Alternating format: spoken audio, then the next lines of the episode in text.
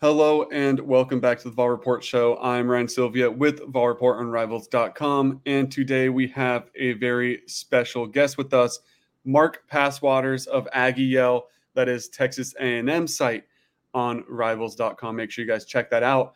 But with Tennessee coming off this bye week and heading into a game with Texas A&M, I thought it'd be a good time to hop onto the Vol Report Show with Mark and kind of get to know this opponent that Tennessee is going to be facing first time that they're clashing since that COVID year in 2020, obviously an SEC West team. So in the current format, not a team that Tennessee sees very often. Let's start off.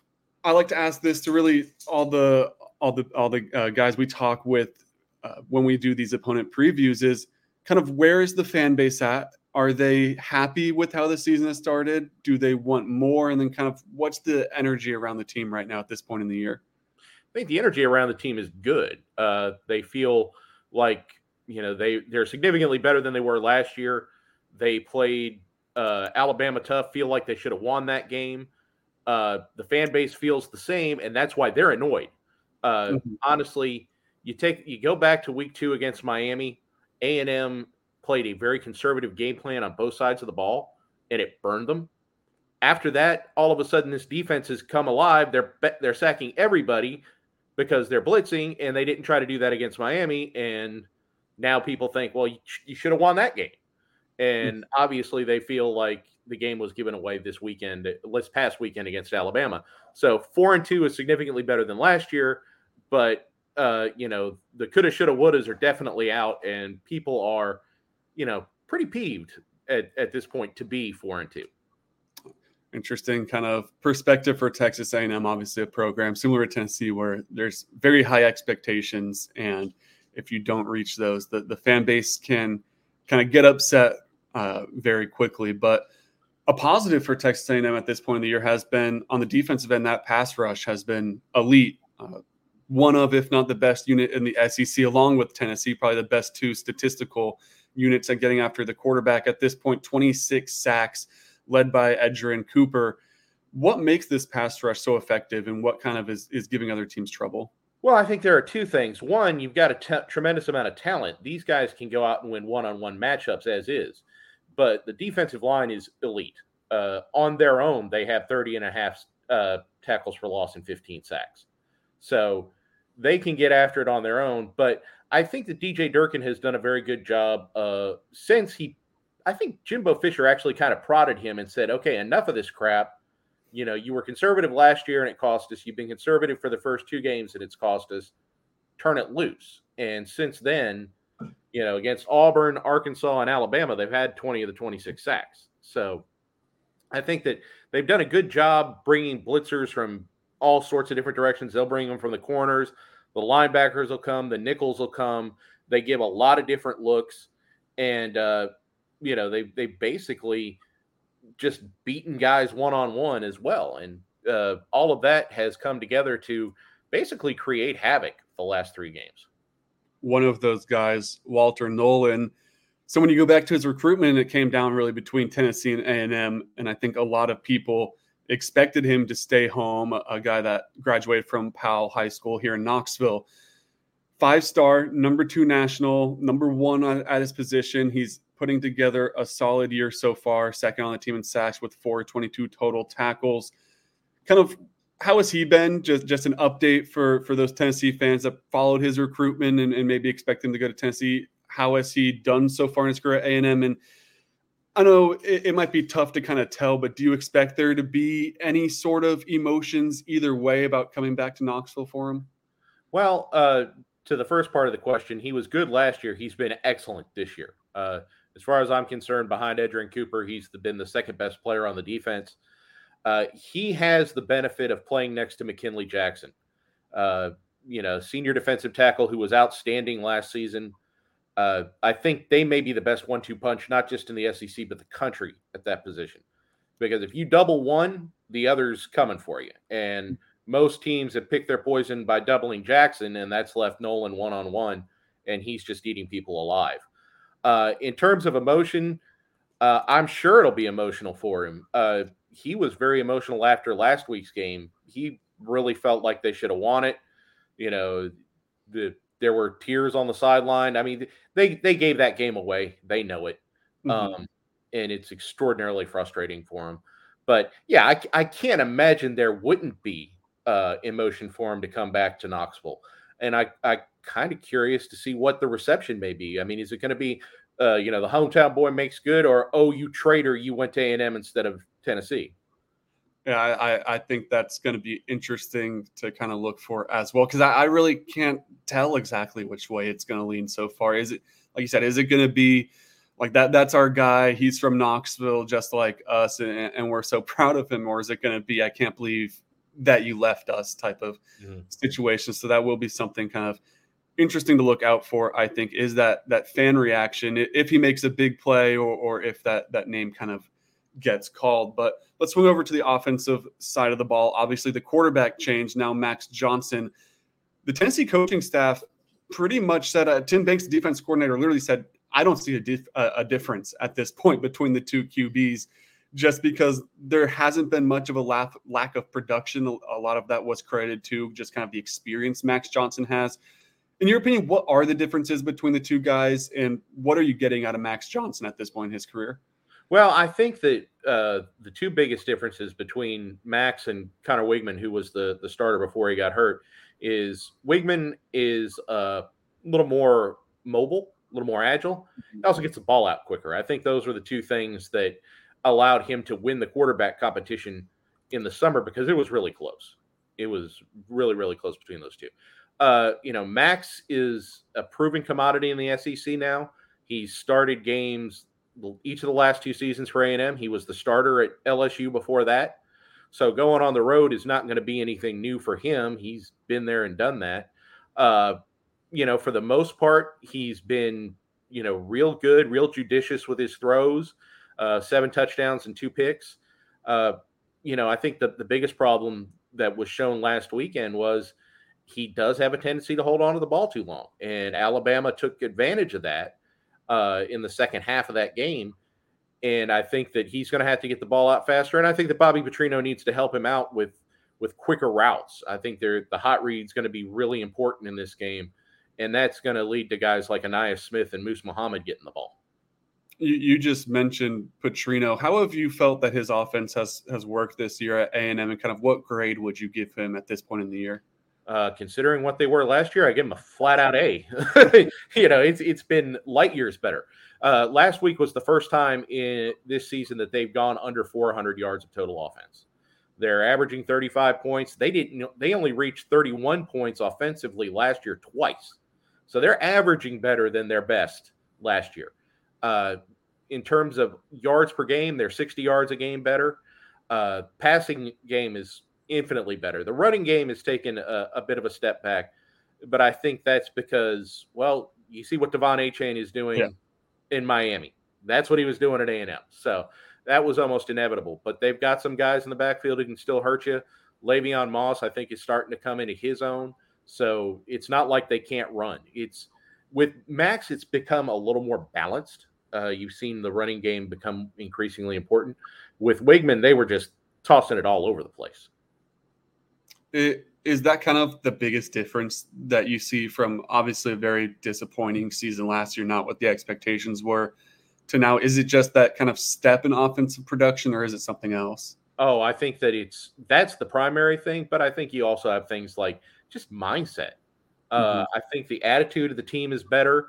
Uh, they had some guys in there last year that honestly were a detriment, and most all of them are gone and uh, I think that they've got the, the the kind of character that they need. And I think the fact that Jimbo has stepped back from trying to run the offense and become more of a CEO coach mm-hmm. has helped them overall because he's able to recognize, I think, uh, potential problems in the locker room before they really fester.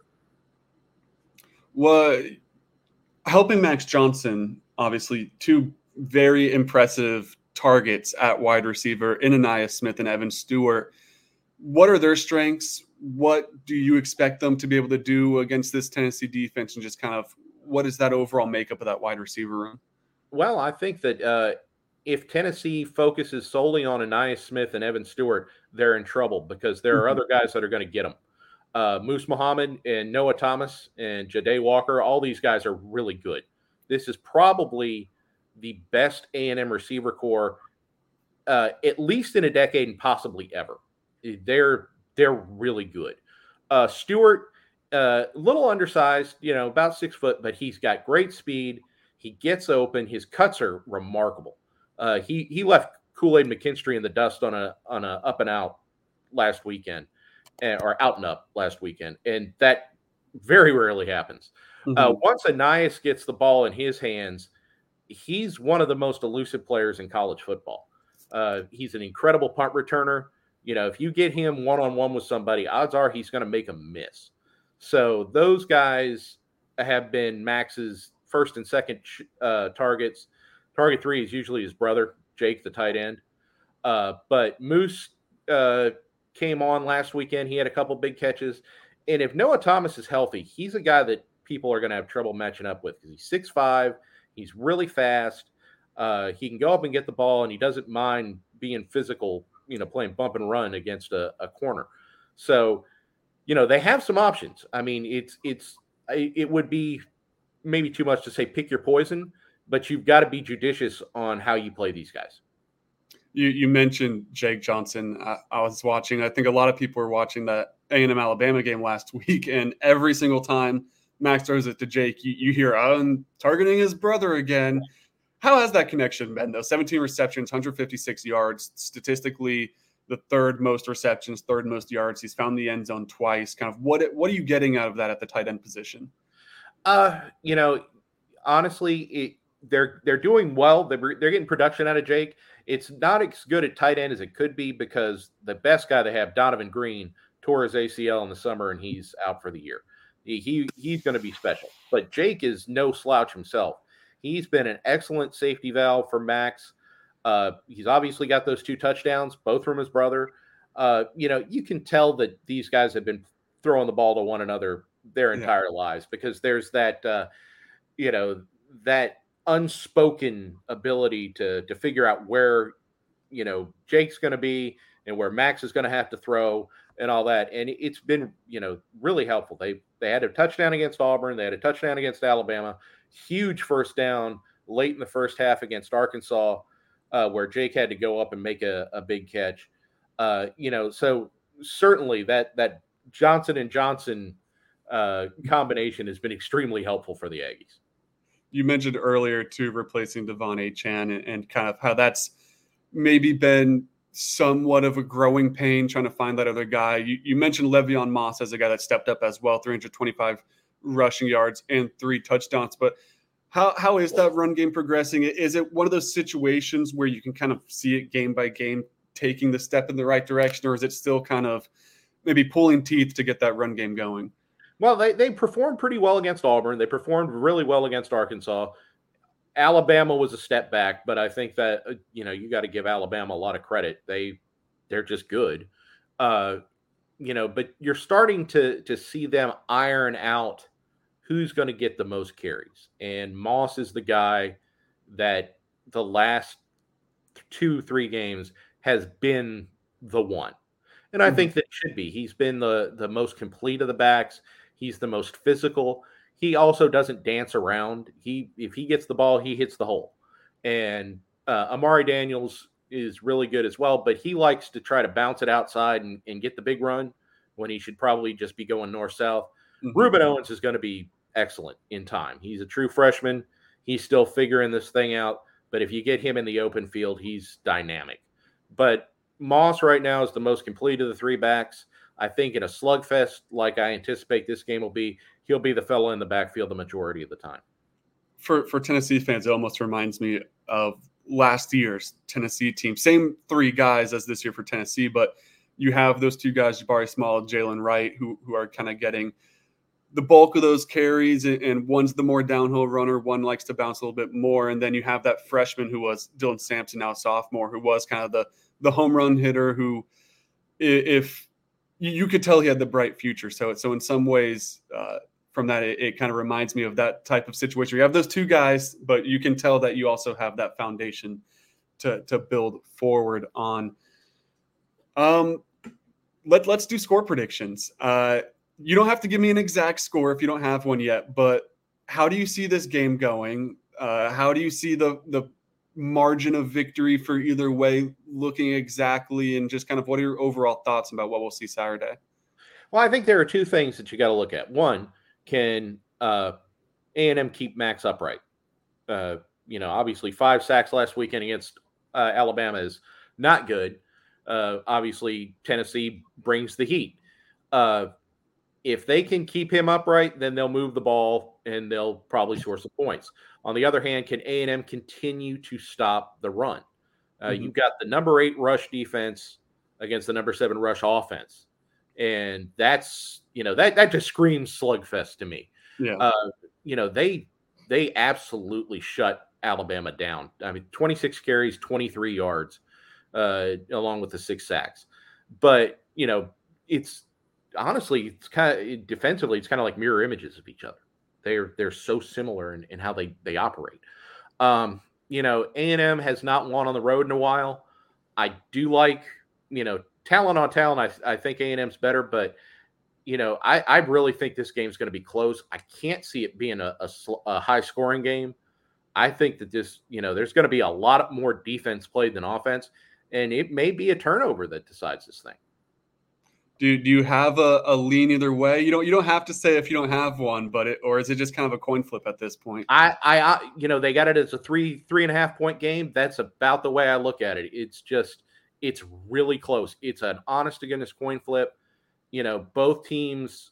Uh, I wouldn't say they're mirror images of one another, but they have an awful lot of similarities in terms of how they play schematically on both sides of the ball, how their results have gone so far this year. You know, it's just it's a very tough game to call, but I think that whoever wins it is going to be in in a real good position going forward. All right, Mark, that is all we have, but make sure you tell everyone where they can kind of find your work, where they can follow you on Twitter and, and all that good stuff yeah, I'm at MVP Rivals on Twitter and, uh, you know, obviously AggieYell.com. I'm actually working on uh, our game previews where we break down the offense against the defense and the defense against the offense. So, uh, obviously, there will be a, a lot of Tennessee talk this week. So, if you'd like to swing by, feel free. Awesome. I appreciate it. Thank you so much for joining me. Guys, make sure you head over to volreport.com as well for all of our content over there. Hop in the Rocky Top Forum, grab yourself a subscription. Links to everything you need is in the description. Uh, and thank you for watching.